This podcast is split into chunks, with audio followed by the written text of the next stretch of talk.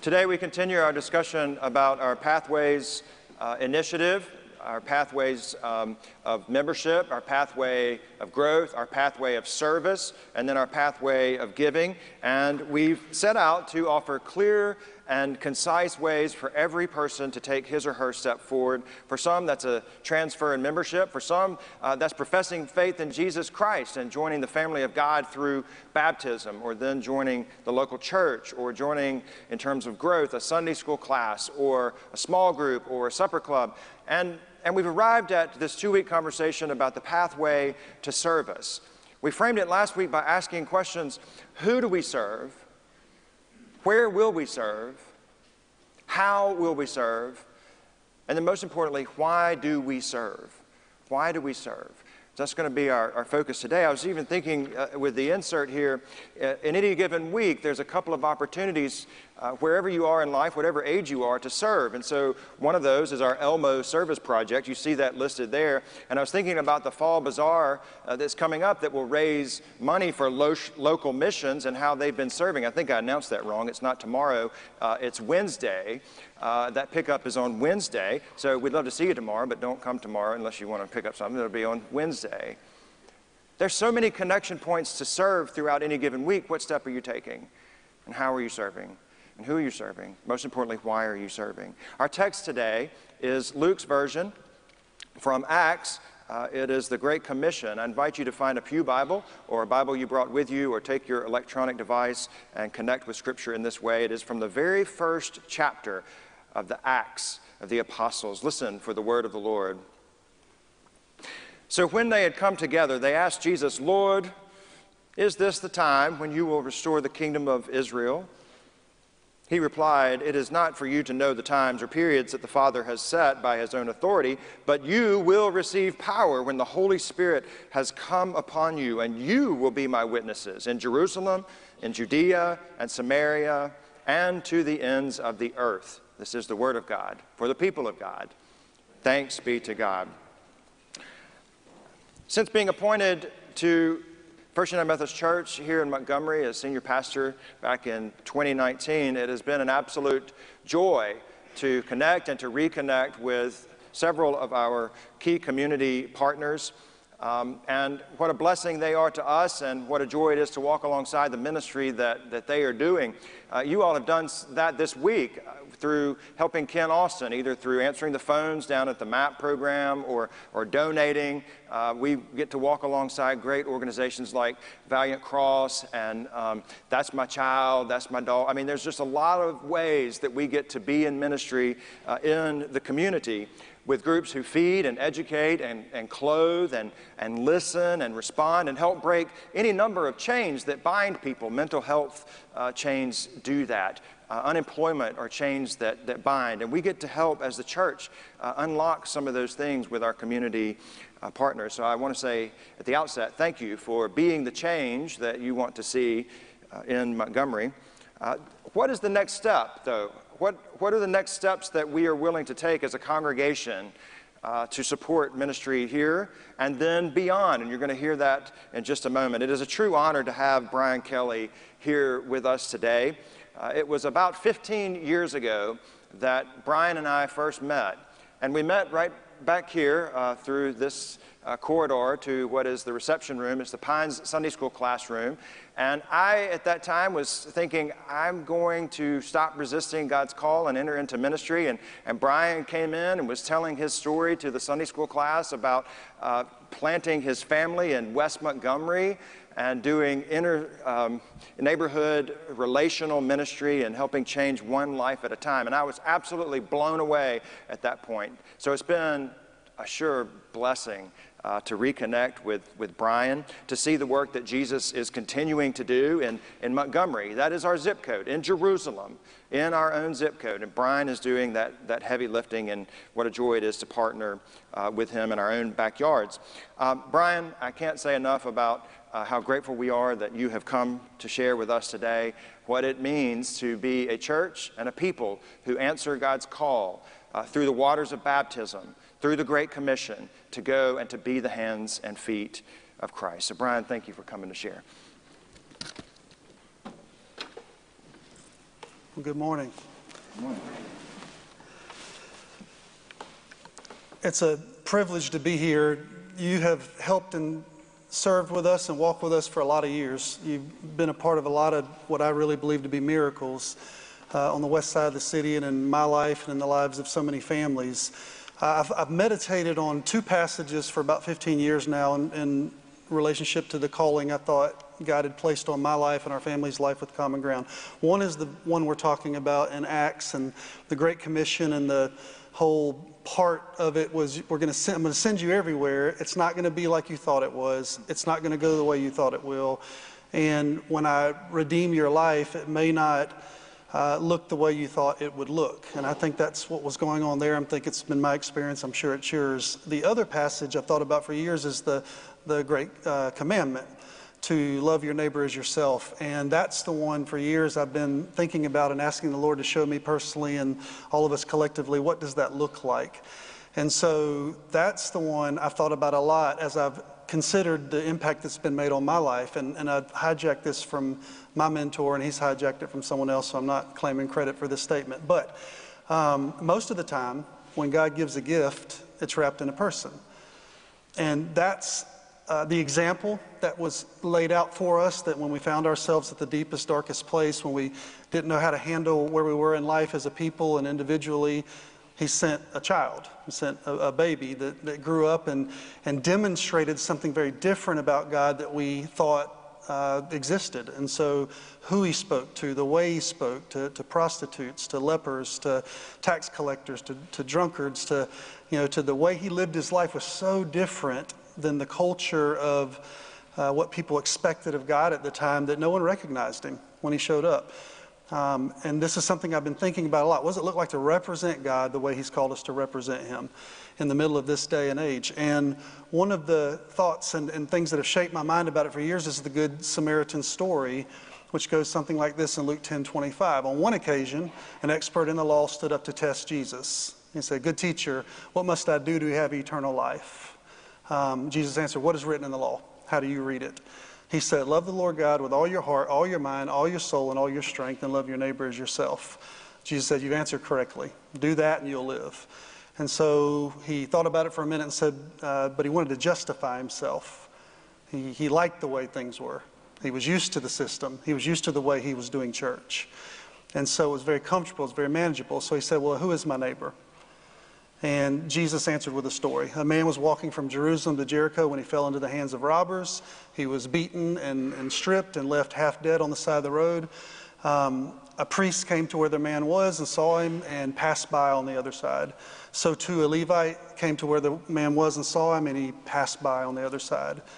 And then a Samaritan came to where the man was. Now, fascinating enough, Samaritan has the the personal history of animosity with the Jews, the religious history of being a half breed and not really understood or respected, the uh, economic disparagement between the racial, all of it was there. All the despising and the history, and all the way back to, you know, Old Testament history with Samaria, there was just nothing there that would have made sense to reach across that line. It's not acceptable, it's not uh, acceptable to anybody. And yet the Samaritan's the one who demonstrates mercy. He picks the man up, he, he bands, uh, puts oil and wine on him, he bandages him up, he puts him on his animal, he takes him to a local inn, he spends the night with him, he pays some money, and then basically writes a blank check and says, Whatever this man needs to, to recover, I'll pay you for it, just look after him.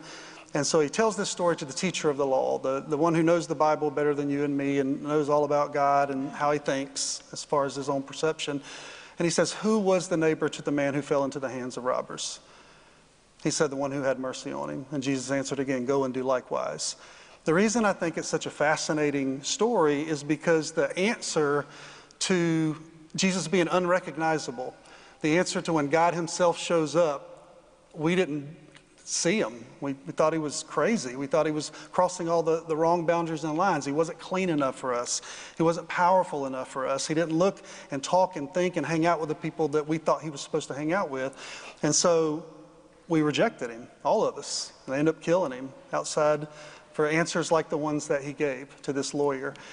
And I've thought about that for years because the experience in my life over and over has been that when God gives a gift, he usually wraps it in a person that God uses broken messed up, honest, vulnerable people that don't have the answers, that don't have the, the really impressive abilities to impact the world for himself because he is seen very clearly in that environment.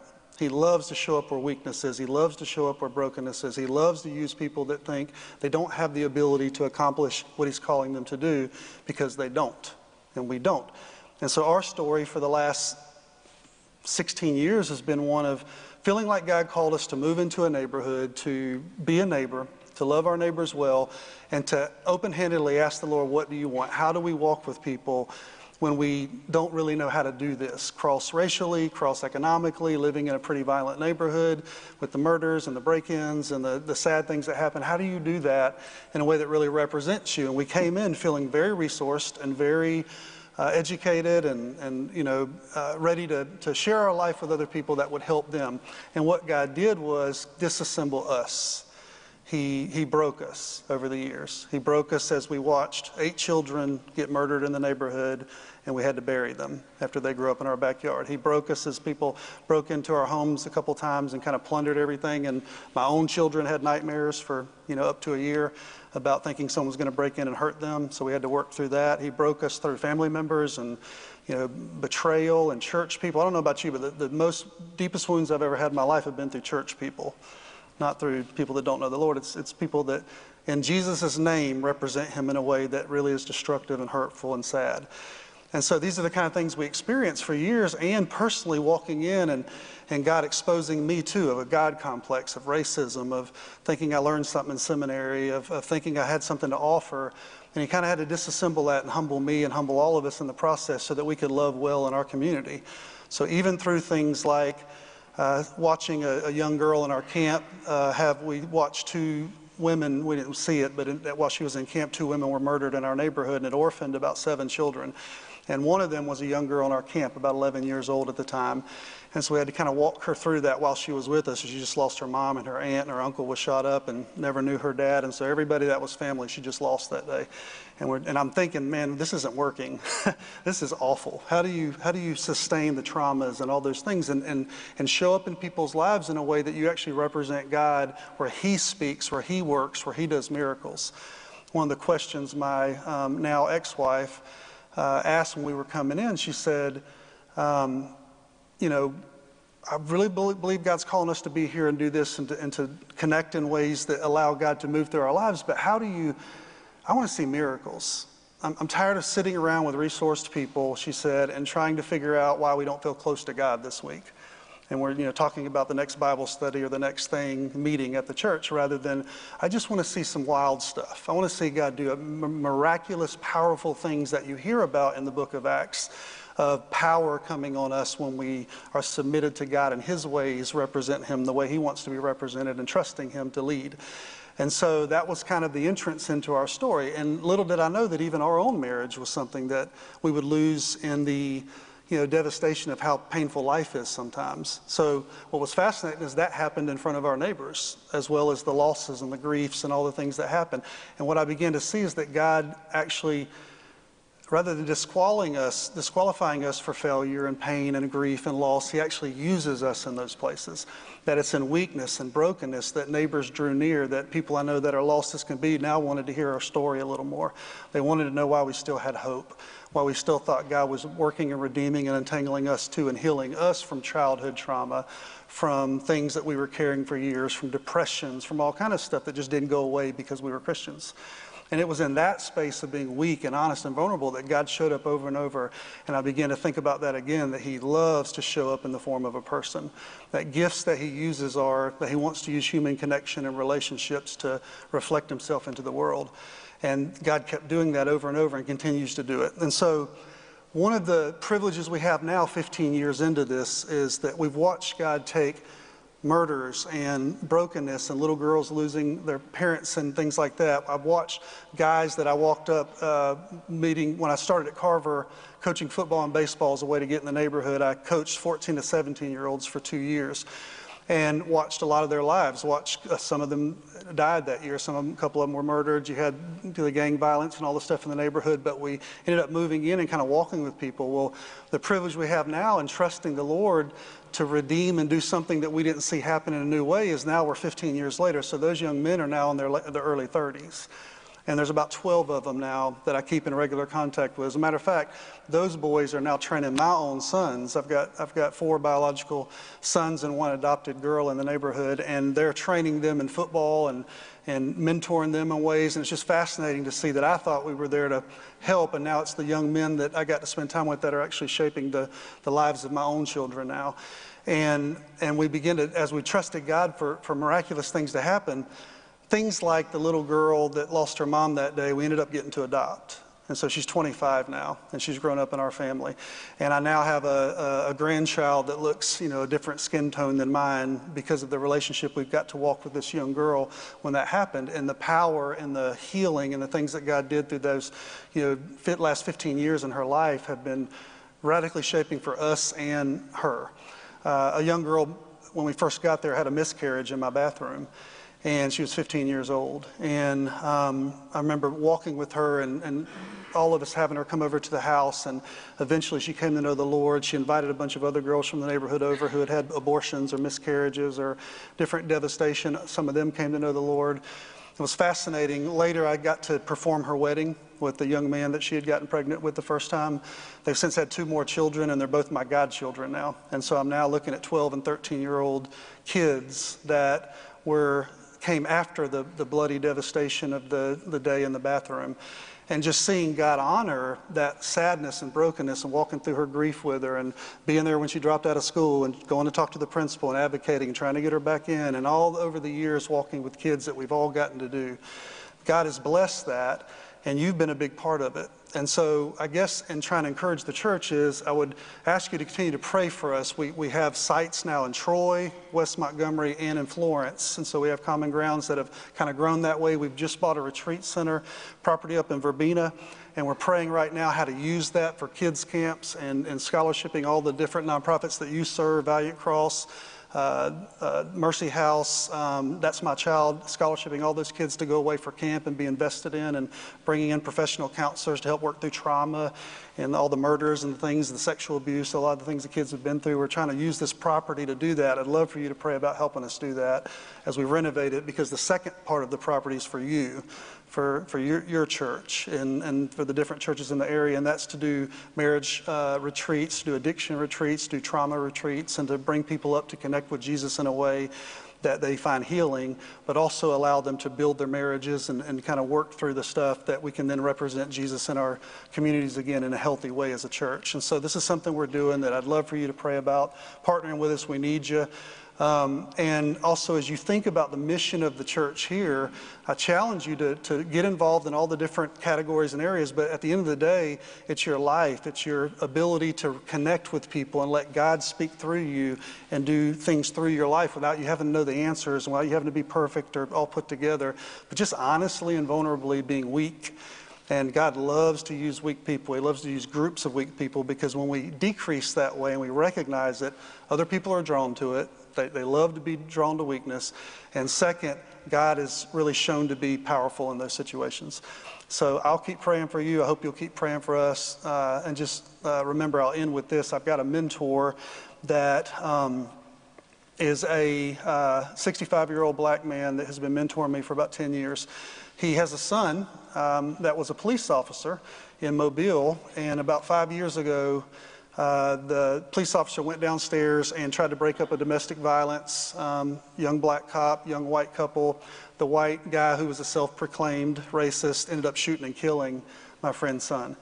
And so he not only did he lose his son to murder from somebody that hated him, he then spent a year in the court system listening to the defense blame his own child for his own death.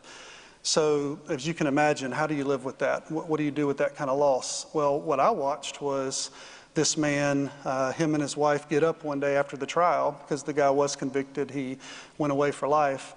And they looked at one another and said, I think God's calling us to love this man. And so they began to go up to the jail or the prison and meet with him. They begin to get to know him and talk with him and share about their son, but about their life and their faith and all those things. And over about a three, four year period, they became family. And they basically adopted the young man that murdered their son. That's power. That's something that all of us would look at and say, I couldn't do that, and you can't. That's what's beautiful about it. That's the power of the Holy Spirit telling you what to do and say. It's a reflection of Jesus that's way different than arguing over masks and rights and all of that. It's power. It's beautiful.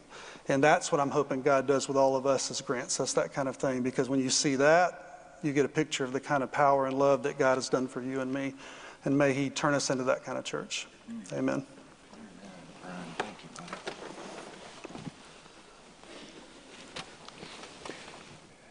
If you haven't done so already, I hope you'll take a pen or a pencil or your device and write this down.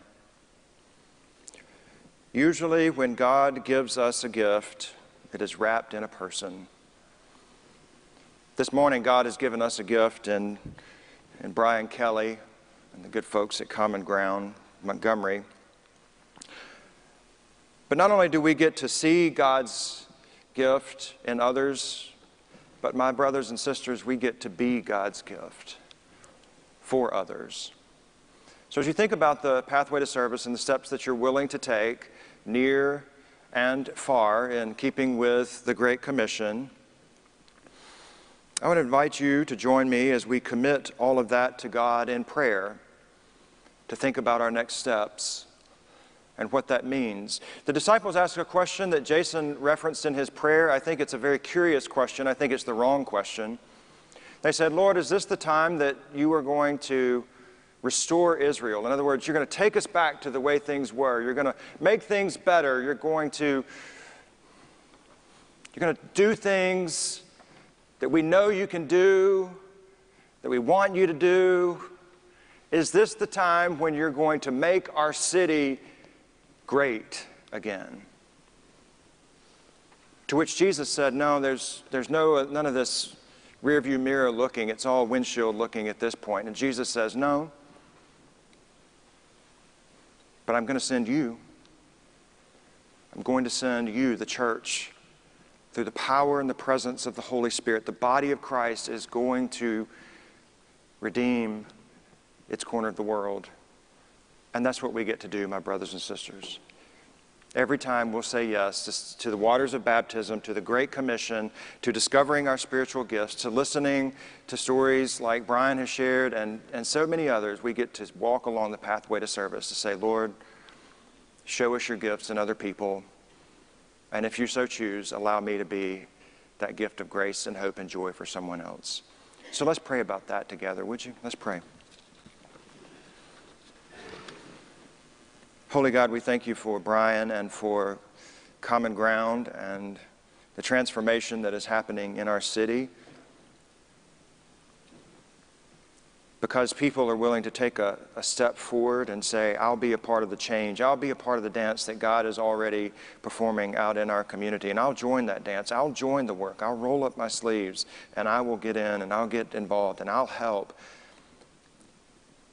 and so often, Lord, uh, we confess in this time of worship and this time of prayer that it's so easy to say, we, we don't possess the skills or the gifts or the talents or if you just if people just knew my story they, they would never listen to what i have to say. And we, we come up with so many reasons to say lord just fix it all and take us take us back and restore your people again to which christ continues to say no. I choose you and your insufficiencies and your talents and your abilities and inabilities and even your different abilities, and I choose you and your hands and your feet to make a difference. For which, Lord, we are humbled and grateful. Help us to also be courageous and brave as we take our steps forward to make a difference in Jerusalem, in Judea, in Samaria, and to the ends of the world. In doing so, Lord, all honor and glory be yours now and forever. And all God's people said, Amen.